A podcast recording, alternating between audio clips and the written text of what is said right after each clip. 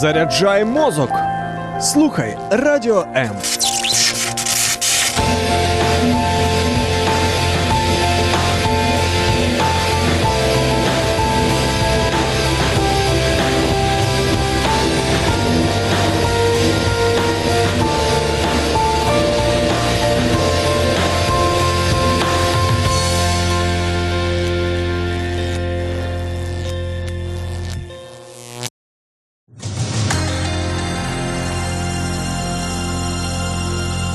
Реальні люди, реальні історії, реальне життя.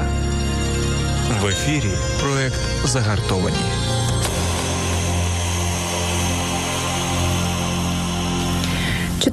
Березня 2014 року 500 бійців добровольців самооборони Майдану прибули на полігон Нові Петрівці. Так формувався перший добровольчий батальйон. Потім до них приєдналися ще 1000 людей. Всі разом вирушили на Донбас. Новоствореному батальйону присвоїли ім'я генерала Сергія Кульчицького, який загинув у травні 2014 року під час бойових дій у Слов'янську. Проект «Загартовані» в ефірі Радіо М. Наш гість сьогодні Володимир Миколаєнко, доброволець, сержант батальйону імені генерала Кульчицького, ветеран, консультант гарячої лінії емоційної підтримки для ветеранів «Лінія життя України». Володимир, привіт. Дуже рада, що ти приїхав, тим більше, що вчора в нас було свято, День добровольця. Хочу привітати тебе і в твоєму обличчі всіх ветеранів, добровольців, які, незважаючи на те, що це було небезпечно, ризиковано, що це був такий виклик, що ви пішли захищати нас і нашу країну. І, можливо, ми, цивільні люди, до кінця десь не розуміємо, наскільки це було непросто, але намагаємось, по крайній мірі, десь зрозуміти, і завжди вам вдячні за те, що ви зробили. Дякую вам, що запросили. Ну що, сьогодні буде така душевна бесіда, я сподіваюся, да?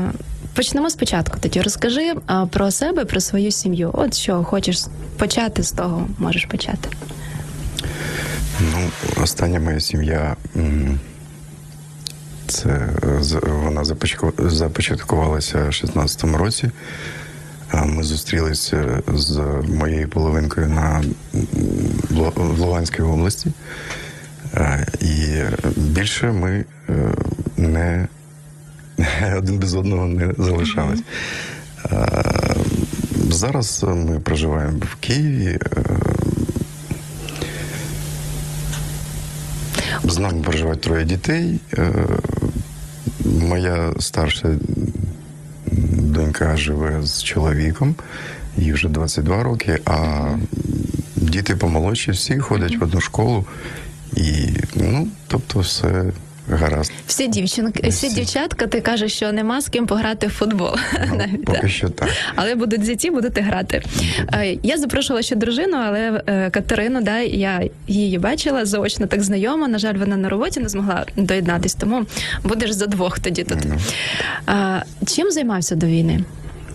В мене був невеличкий свій бізнес, я підприємець. Займався перевозкою по місту.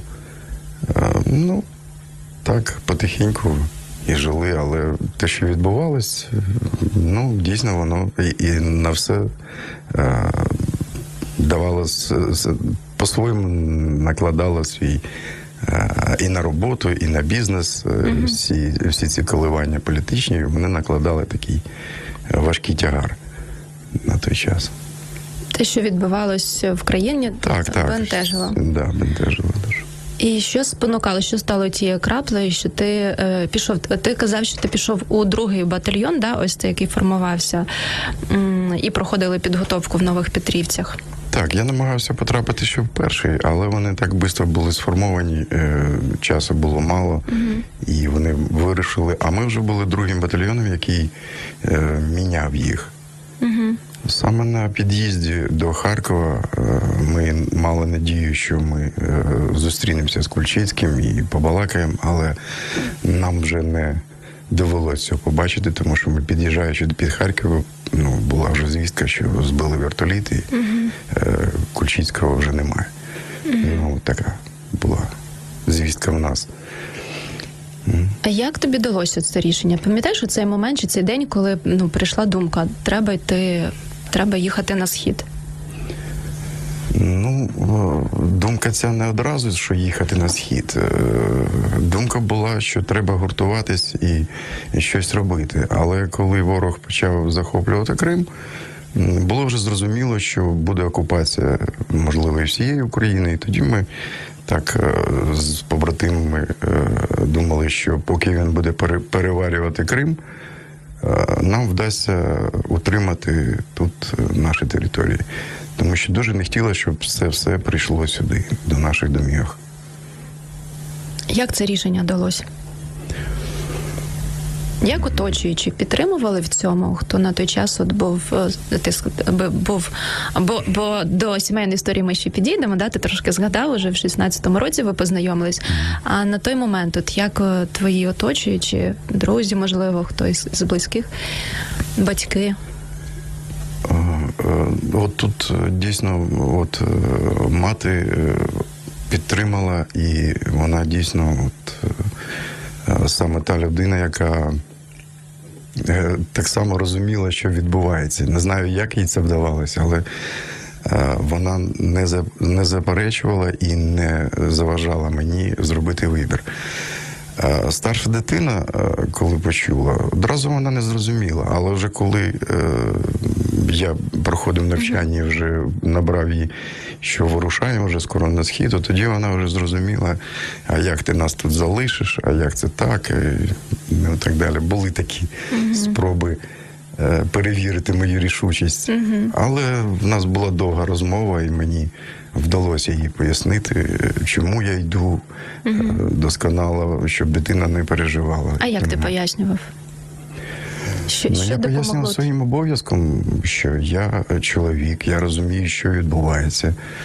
Я тут не один, ми зібрались і маємо, маємо такий шанс захистити свою державу. І так далі. Тобто це була така годинна розмова з дорослою дитиною, яка впевнила, що батько не шуткує, а йде десь і не знає, як воно буде. Пишається зараз татом? Думаю, що так. Да. Я думаю, що вона послухає цей ефір і ще буде пишатись, що ти про неї тут згадував якраз.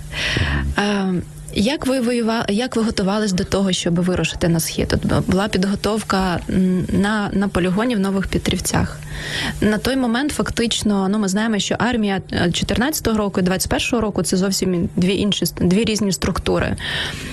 Як тоді відбувалась підготовка? Наскільки ви готові були до того, щоб вирушити вже на війну? В нас дійсно була гарна підготовка. Люди всі мотивовані, всі розуміли, для чого прийшли, і всі розуміли, для чого навчаються. Тому тут не треба було 10 разів пояснювати і когось перенавчати. Були люди, які прийшли вже зі зброєю, вже підготовлені громадами, тобто були і такі. У нас був час. Перший батальйон не був настільки готовий, як ми. У нас була вже і форма, було вже і обмундирування, і спорядження, тобто вже ми пройшли бойове злагодження, тобто вже були, підготовка була, високою, нормальною була. Були залучені різного роду експерти, фахівці, які нас навчали. І я пам'ятаю, що польські приїхали яких спеціалісти, вони навчали нас. Передавали досвід? Так, досвід саме медицини військової для поля бою. Тобто у нас був час. І в той же час ви знали, що там ідуть уже серйозні бої, люди, які пішли там в першому батальйоні, і ми чули ці перші звістки з фронту, що все серйозно. Чи було страшно? Можна таке питання? От як чоловіку, можливо, це більше так, де жінки бояться, якісь такі стереотипи є. Як було з цим почуттям справлятись? Розуміючи, що можна по суті піти і не повернутись? Діло в тому, що ми вже дорослі люди. Ми вже в своєму житті стикалися з тим, що є відповідальність, з тим, що у кожного було якийсь досвід життєвий, де можна не повернутися. Тобто ніхто не думав про те, щоб не повернутися. Ми мали виконати завдання, ми мали втримати Україну. Якою ціною? Ну, можливо, ми ще на той час не розуміли всього. Але готовність була виконати завдання. Ну, якось так. Угу. Рухала вас мета, да? І вона, мабуть, якось ці всі почуття допомагала долати. Який ти досвід з собою взяв з війни? Сюди? Угу, в мирне життя. Як взагалі вплинула війна на тебе?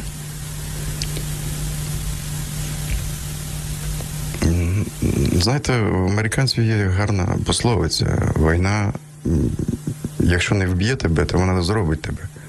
Mm-hmm.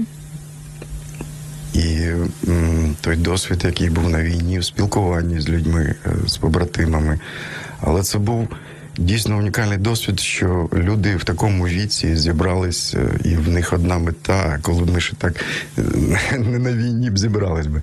З усієї України, це дійсно величезний досвід саме спілкування з українцями. Дійсно з українцями, які палають державою, які мають цінності життєві і так далі. Mm-hmm. Тобто це унікальний був досвід з такими людьми перебувати. Таких міцних стосунків, да, і мабуть, цей дух патріотизму об'єднує, коли один за одного. Так, да? Так.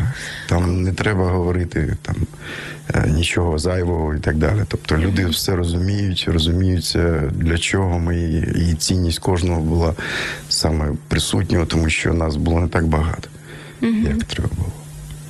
Які там умови були? Сказати проживання, це буде неправильно, да? Перебування? В Петровцях були, в палатках ми жили, нічого такого особливого там не було, якихось умов. На полігоні в палатках була столова, да, там. А вже безпосередньо, ти був в Луганській області? Ні. Одразу ми вирішили під Слов'янськ. Ми приїхали в Ізюм, де був наш штаб. А звідти нас вже формували по блокпостах. Mm-hmm. Я потрапив на перший блокпост, це біля Рибогосподу. Там був бій, перший бій, де на нас пішли танками і розбили наш блокпост. І вже потім Гіркін пішов з Слов'янська. Після цього бою, буквально через неділю. Там. Угу. Да. А що, яке було питання? Як умови перебування, да? Питаю, чому? Бо для людей цивільних це може бути не... ми десь бачимо фото, десь бліндаж, якісь там, хто як облаштовує, да? Я бачила різні фотографії, бо з ветеранами тісно спілкуюсь. От хотілося б так більше для цивільної, можливо, аудиторії, да? Як це відбувається? Ви переходите на іншу локацію, знову будуєте бліндаж, розбили позиції. Якщо ти можеш про це говорити, да? Бо я знаю, що і далі ми будемо говорити, ти працюєш консультантом, вже допомагаєш адаптовуватись ветеранам, і якісь певні події травматичні опрацював, скажімо так, да? І можеш про це говорити. Так, умов було ніяких, це було літо, слава Богу, але в нас не було ні палаток, ні... Якась клійонка була, натягнула там першу ніч, потім вже обжили десь, придумали якісь волонтери, хтось підвіз, там палатки. От таке, тобто був такий палаточний городок, окопи, палатки, все. Бліндажів тоді ще не рили, бо таких не було, мінометних там обстрілів. Хоча вже коли був бій з танками, то теж ми відчули на собі. А яка твоя була задача там? На самому блокпосту у нас були в кожного свої місця, де кожен займав бою. Тобто, я служив з розвідки в нашому батальйоні. Mm-hmm. Ми формували, обмінювалися інформацією, хлопці виходили на секрети. Виходили групи, Ну, розвідка, налагодження стосунків з місцевими, ну, така робота була. Угу.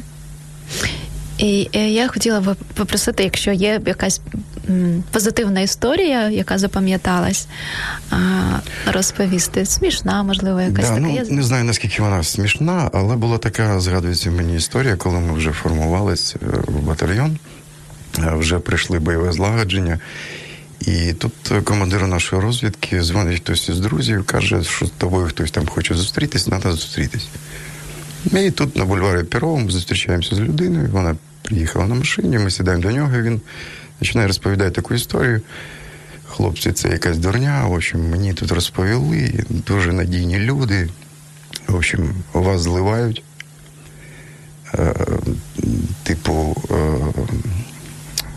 Зливають всіх, хто був на Майдані, всіх активних. І отака інформація з перших джерел, це продумана акція, тобто не йдіть нікуди, там вас поб'ють. Ну, на вимогу, що він назвав прізвища, там, хто таке говорив, де він, бистренько зібрався і втік. Повертаємося в батальйон, а там такі самі йдуть дискусії. Чи не драки, що нас зливають, все, це нас зібрали, от активних, все. І єдине, що це все вгамувало, це те, що хлопці, ну, у нас тут 300-500 людей, ну, зільють. Але ж на Майдані було мільйон. Всіх не зільють. І це дійсно було якось розрядження ситуації. Да. Але, да, така інформація, коли ще не знаєш, що це дезінформація, да, які там мотиви цих людей, то так, да, напружує. Звичайно, да, да, і пам'ятаю всякі такі, ой, тоді дуже багато було, їх і зараз багато, цих фейків і вкидів таких інформаційних, але трохи вже люди, мені здається, на сьогоднішній день вже хоча б трошки там можуть відрізнити праву і ліву руку, ну, свідомі люди, да, і вже вибирати, до чого прислухатись, до чого ні. А повернемося за кілька секунд.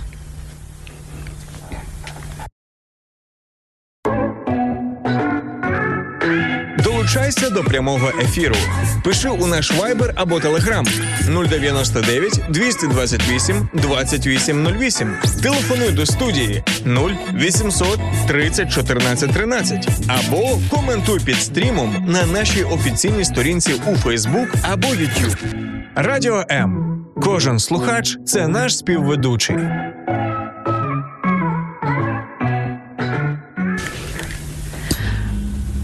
Радіо М і в ефірі проект «Загартовані». Сьогодні у нас в гостях Володимир Миколаєнко, доброволець, ветеран, сержант батальйону імені генерала Кульчицького. Володимир, от цікаво те, що ти на початку згадав, да, про те, що 5 років ви з дружиною, Катерина, да, ви разом.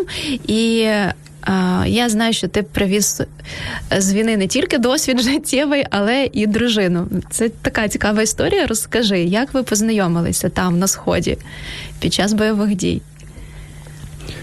Ну, вже таких не було бойових гарячих дій. Вже була більш окопна війна, і тому було більше часу на те, щоб якось роздивити, що відбувається кругом. А познайомились просто на вулиці. Я перепитав її документи. Вона сказала, що немає. Дивлюсь, симпатична жінка, а телефон, кажу, їй. Ну, надала. Каже, що я ніколи нікому не давала, а тут такий дядько гарний підійшов. Ну, я їй дала. Кохання з першого погляду. Да? Хорошо, так. Да. Угу. Ну, а там ми вже довго не думали і разом вертались уже з ротації разом. Привіз собі луганчанку в столиці. Як проходив процес адаптації вже? Мабуть, я думаю, що якраз це... Загалом ти був там скільки? Більше року, да? І... 2 роки, в 16-му я демобілізувався. 2 роки. Да. Ну, це багато в таких... Тим більше це початок війни, це такий час, де дуже активні всі події були. Ну, на відміну від військових, у нас все ж таки були ротації і був час відновлення. 45 діб ми там, 45 діб тут. Ну, це все ж таки давало можливість залишатися людиною, тому що постійне перебування там, вона робить людину, вона вже не боїться пострілів, там вона вже відкрито ходить без броні там, і так далі. Тобто, звикання до війни, да. Тобто, і це давало змогу адаптуватись до цього. Да і ми ж вже не хлопці по 20 років, це ж більшості дядьки вже були. Да, були і молоді хлопці, але більшість це все-таки чоловіки з досвідом життєвим. Тому було і легко, дуже легко. Угу. З ними. А було таке бажання от після чергового переїзду, ну, повернення, да, на ці 45 днів, що більше не піду, ну, я достатньо зробив? Було єдине бажання – це підписати контракт до кінця. Оце до кінця війни, але ніхто ж не розумів. Всі мали надію, що вона швидко закінчиться. Да. Ну, перший рік я служив просто добровольцем, а другий я вже служив мобілізованим. Тобто я не йшов на контракт. Mm-hmm. Чомусь у нас так само було, це ж добровольчий батальйон.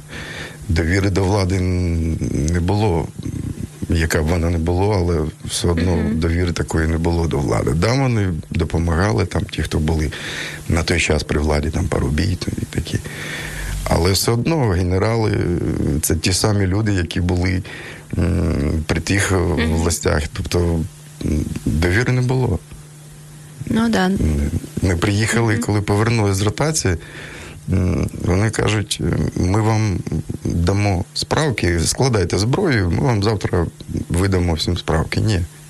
Ми не дамо зброю, поки не видасте нам справки, що ми перебували там-то і там-то, і так далі, і подібне. Поки вони нам не дали, ми не здали зброю. Тобто йшло таке протистояння. Ну, да, це страшно, коли розумієш, що от там ворог, хоча б ти знаєш, да, що ти проти кого воюєш. А тут розпізнаєш за тими погонами. Да, так, вони наче роблять ту саму справу, але хто з них, хто, не зрозуміло. Ну, Кульчицький то ми бачили, він серед нас, він з хлопцями, він дійсно, як батько, переживав, там бігав за кожним, бо він розумів їх цінність. Угу. А тут вони, ці генерали, ну, тобто місцеві, і вони нікуди не виїжджають, тут командують і надалі так само продовжують там. Ну, таке було. Угу. Тож, стосовно адаптації. Коли вже повернувся, вже з дружиною ви повернулись сюди, да, ви одружились. Як, чи було? Ну, мені так здається, що от велику роль якраз зіграла Катерина, да, що ви повернулися разом і вже було простіше адаптовуватись. Ну, це на мій такий жіночий погляд. Як насправді? Що допомогло ось повернутися до мирного життя, в такому, пройти цей процес, я не знаю, наскільки безболісно, да, це тільки ти знав, як ти знаєш, як ти це переживав, але є одна робота, є друга, є дівчатки, яких ви виховуєте. Я би сказав так, що саме завдяки їм, завдяки тому, що вони в мене з'явились в житті, і дехто вже був, завдяки тому, що я міг ними займатись і перейматись. Тобто я про себе вже звик не думати. Угу. А так. От за турбота них... Про сім'ю, турбота, да? І вона давала сили, давала бажання. Я не міг собі дозволити змиритись з тим, що в мене нічого не вийде, і сім'я розвалиться, чи буде комусь погано, чи хтось з дітей буде себе почувати якось некомфортно. Ну, викликів було багато, але я вважаю, що мій вибір був вірний, і завдяки їм я все ж таки не без болю, але повернувся в суспільство. Угу. Я знаю, що ти проходив навчання і зараз проходиш активно, розвиваєшся от в напрямку консультування, допомагаєш ветеранам адаптовуватися, даєш психологічну, психоемоційну підтримку. Знаю, що семінар проходив у Френка П'юселіка. Угу. Як це тобі допомагало? Чому ти взагалі зацікавився цією тематикою? Коли побратими мене запросили на лекції, семінари Френка Пьюселіка, це дійсно для мене була знахідка. І він саме казав про те, що в мене вже було. І він просто надавши інструменти, якими можна більше з собою справлятись. Тут не була розмова когось навчити. Він навчав саме, давав інструменти, якими ми можемо себе пізнавати і з собою домовлятися, десь коригувати себе, тобто свій настрій, свою свідомість, от так би я сказав. І Френк, це дійсно було те, що я ніде не чув досі про ветеранів, про відношення до ветеранів. І хто вони такі є для суспільства. Так. Це на цьому навчанні він якби розклав по полочках, що відбувається з людиною, да, з військовим досвідом, так, які симптоми, як справлятись. Так, те, що ми відчували, він саме про це і говорив. Те, що от як воно відображається на людині, як людина йде на війну і відмовляється від себе того, яким він був. Mm-hmm. І перевдягається в іншу людину, mm-hmm. людину, якій дозволено відняти життя чи дарувати комусь життя. Mm-hmm. Тому відповідальність дуже велика. Мені здається, про це треба більше говорити. І в цьому є різниця між людиною, яка була і розуміла, і пройшла через це, і людина, яка цього не відчувала. Тобто вийти з зони комфорту і вдягнути військову форму, і відмовитись від своїх побажань там, і так далі, і виконувати накази. Це дійсно виклик для людини. Я дуже дякую тобі, що ти це говориш, бо, до речі, я сама про це ніколи не задумувалась. Це дійсно як інша ідентифікація, ти воїн, да? І в тебе, ось я саме не думала про те, що да, в тебе є певна влада, те, що там є ризики, небезпека, да? Але є влада, чи відняти життя, чи залишити. І дійсно це відповідальність, і це певні там, мабуть, моменти і сумління, і так далі. Ох, да, ще багато мені чому є чого пізнавати по цій тематиці. А зараз я хотіла би трошки, щоб ти розповів про програму Света. Зараз ти знаєш, що проводиш семінари на цю тему, да? І це програма для ветеранів та членів їх родин, програма «Психологічна підтримка». І якраз хотіла би проанонсувати, да, що є така можливість безкоштовно проходити і такі семінари, і консультації. А ти розкажи трошки детальніше, як це відбувається і куди можна звернутися, щоб ветерани могли отримати таку допомогу. Відбувається це в онлайн режимі, тобто по Zoom, там все дуже зрозуміло, дуже продумано. І це ще і дослідження, тобто в чому суть дослідження? Ця програма вже працювала, але працювала в офлайн режимі. Mm-hmm. А вперше в зв'язку з коронавірусом і так далі вона працює в онлайн, і ми зараз саме це впроваджуємо. І дивиться на це весь світ, тому що досвід війни зараз проходить саме в Україні, і повернення і робота з ветеранами, а особливо в онлайн-режимі, як це буде виходити, як це буде допомагати, наскільки це буде допомагати людям. Тобто, інтересний проєкт, і він дуже важливий в тому, що, по-перше, це навчання людини контролювати себе.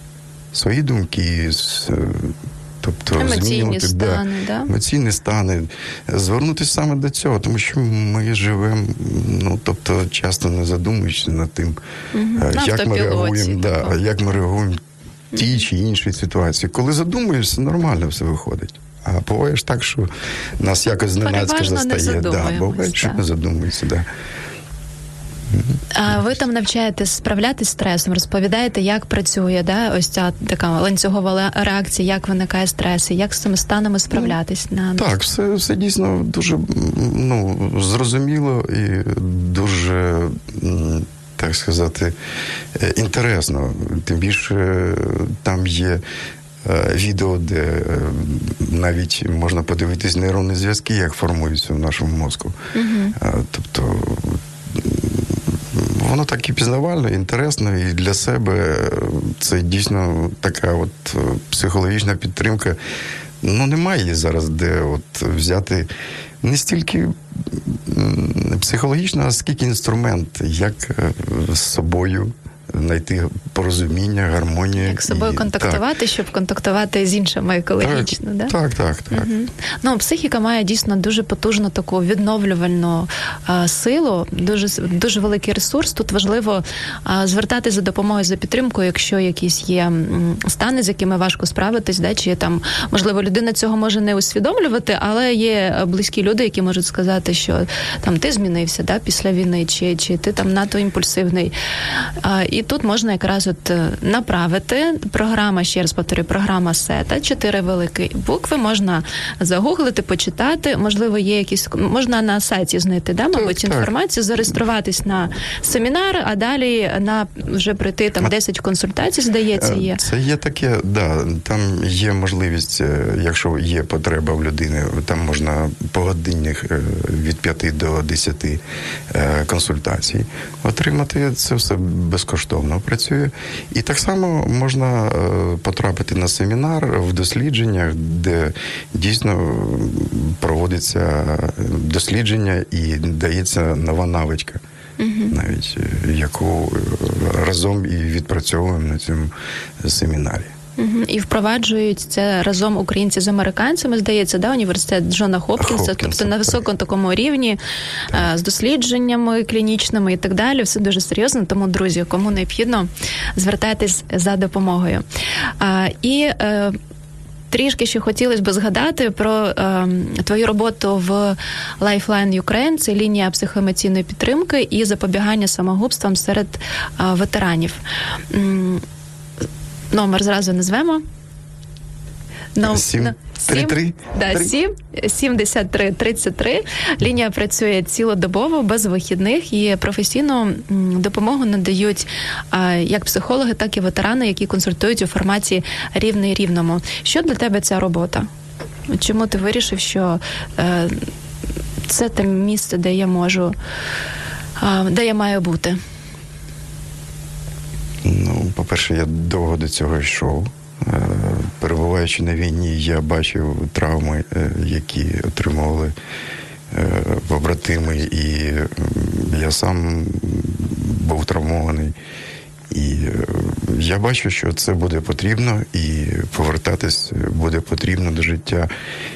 Тому першим був Френк, а далі вже через 3 роки, коли я скористався інструментами, які надав Френк в повсякденному житті, мене запросили саме на гарячу лінію емоційної підтримки для ветеранів та їх сімей. До речі, знаю, що звертаються не тільки ветерани, звертаються і цивільні. Як тобі от з консультацій, коли це такий досвід трошки ширший, ніж ти очікував, скажімо так? Це не просто з побратимом поговорити про те, як воно було і як з цим жити далі, да? Як тобі з цивільними знаходити контакт? Адже, різні бувають абоненти. Зовсім не складно. Дуже добре це... в мене ж тренери вдома постійно тренують, так що нормально, особливо з дівчатами у мене. Особливо з підлітками, коннект хороший. Так, коннект є, да. Тобто постійно навчаємося. Я хотів би більше поговорити про тих хлопців, які повертаються, отримавши контузії чи поранення, а контузії особливо. От тут незрозуміло, ці хлопці продовжують своє життя, але більшості своєї не сім'ї в них не готові до того, що це вже інша людина, що він не винний в тому, що з ним відбувається. Да. Але у нас часто, він там дурний, голову пите. Це не він, це війна, це наслідки війни. І коли от у нас були такі досвід спілкування з такими хлопцями, це дійсно людина переживає дуже страждання, вона дуже страждає, вона не може себе багато часу знайти. І коли ж суспільство починає його говорити, що ти не всі вдома, він погоджується з цим. І це дуже складна ситуація. Він сам розуміє, що щось відбувається. Так, цим людям треба, наоборот, казати, що ти не винний, це війна, це наслідки війни. І це спрацьовує. Дякую, що ти про це говориш. Якраз хотіла далі там задати питання про те, як сім'ї підтримати ветерана, який повертається, і що можуть рідні зробити? Рідні мають так само навчитись і зрозуміти, що це інша людина повернулась. Багато чого він приніс, багато чого залишилось, але де воно? Його треба повернути. І якщо вони будуть готові саме до того, що разом треба повертати людину, він один не справиться. Йому треба підтримка, йому треба розуміння, порозуміння і повага. Тому що людина пережила щось в своєму житті, і дуже велике. І вона повністю змінилась, а особливо повертаючись в суспільство, яке що і ворог тут постійно нав'язує якісь думки і так далі. І нема сталості такої розуміння, однакового розуміння, куди ми разом рухаємося. Mm-hmm. Тобто це особливо травмує. Знаєш, я коли повернувся сюди і дітей відправив до школи у себе тут на Виноградарі, то я просто більше сепарів бачив тут, чим там, на Сході. Те, що відбувається в наших школах, які вчителі, які батьки, які люди в нас навчаються, з яким розумінням. Тобто я не очікував цього. Да, а це... саме тут була основна боротьба. Це, мабуть, так шокує, особливо, коли ти розумієш, що там було, що за що ми воювали, що ми там, якою ціною це все здобувалось, і що ворог зараз не в Києві, по крайній мірі Харків, Одеса, там Дніпропетровськ, всі ті міста, які потенційно могли би зайняти вже також, вони вільні, і завдяки вам. Я розумію дуже, що це складно.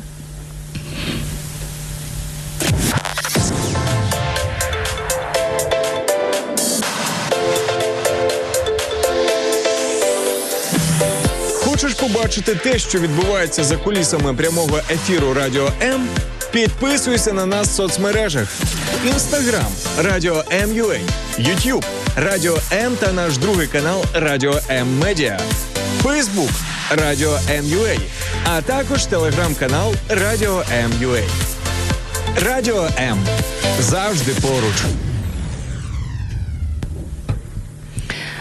Проект «Загартовані» в ефірі Радіо М. Говоримо про досвід добровольця з Володимиром Миколаєнком. Наостанок, в мене ще таких кілька питань, таких філософських, але для мене вони такими здаються базовими, дуже життєвими на тому, на чому ми ґрунтуємось, взагалі вибудовуємо своє життя.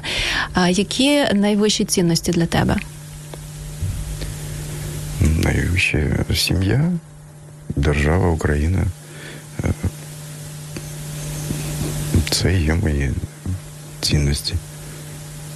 А якщо говорити вже про сім'ю, от як вам 5 років ви разом, і я бачила, що ваші стосунки такі теплі, і зараз те перше кохання, мабуть, от видно просто по очах, як ви будуєте, ці стосунки, які цінності керують сім'ї? Цінності, щоб ніхто не відчував себе ображеним. Просити пробачення, якщо треба. Якщо треба, просимо пробачення. Угу. Якщо винний, то просимо пробачення. І це щирість така. Приклад для дітей, Угу. Це дуже гарний приклад дітям, як треба себе поводити. Угу. І намагаємося діти ж не навчаються від того, що ми їм кажемо, вчись. Угу. А вони дивляться на наші вчинки.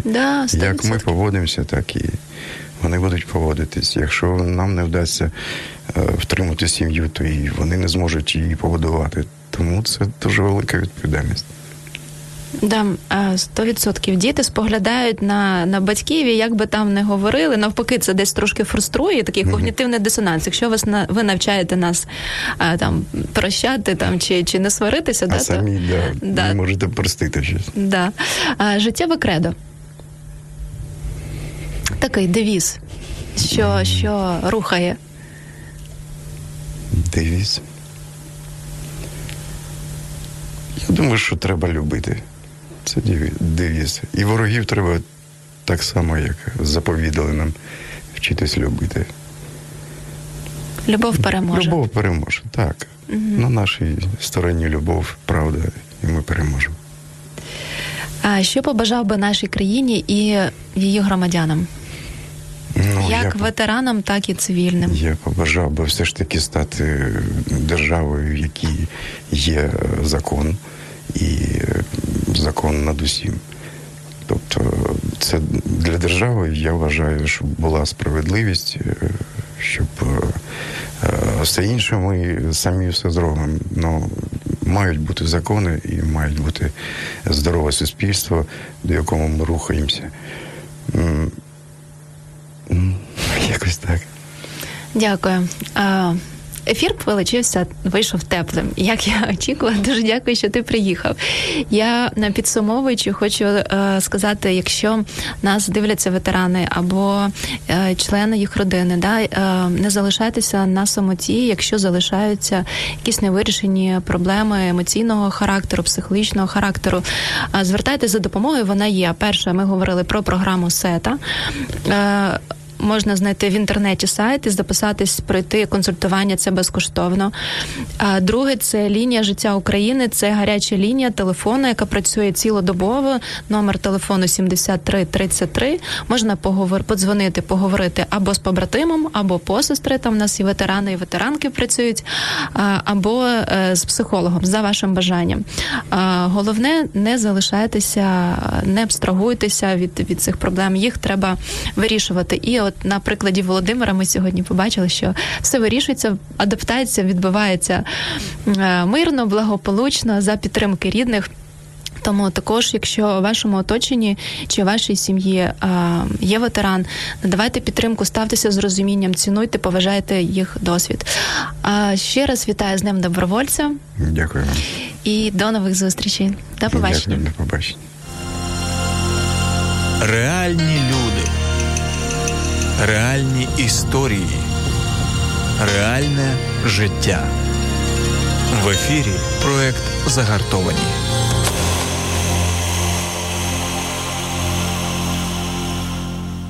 Якщо вас зацікавила тема передачі або у вас виникли запитання до гостя, пишіть нам radio.m.ua.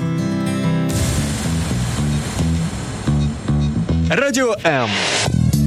Про життя серйозно та з гумором.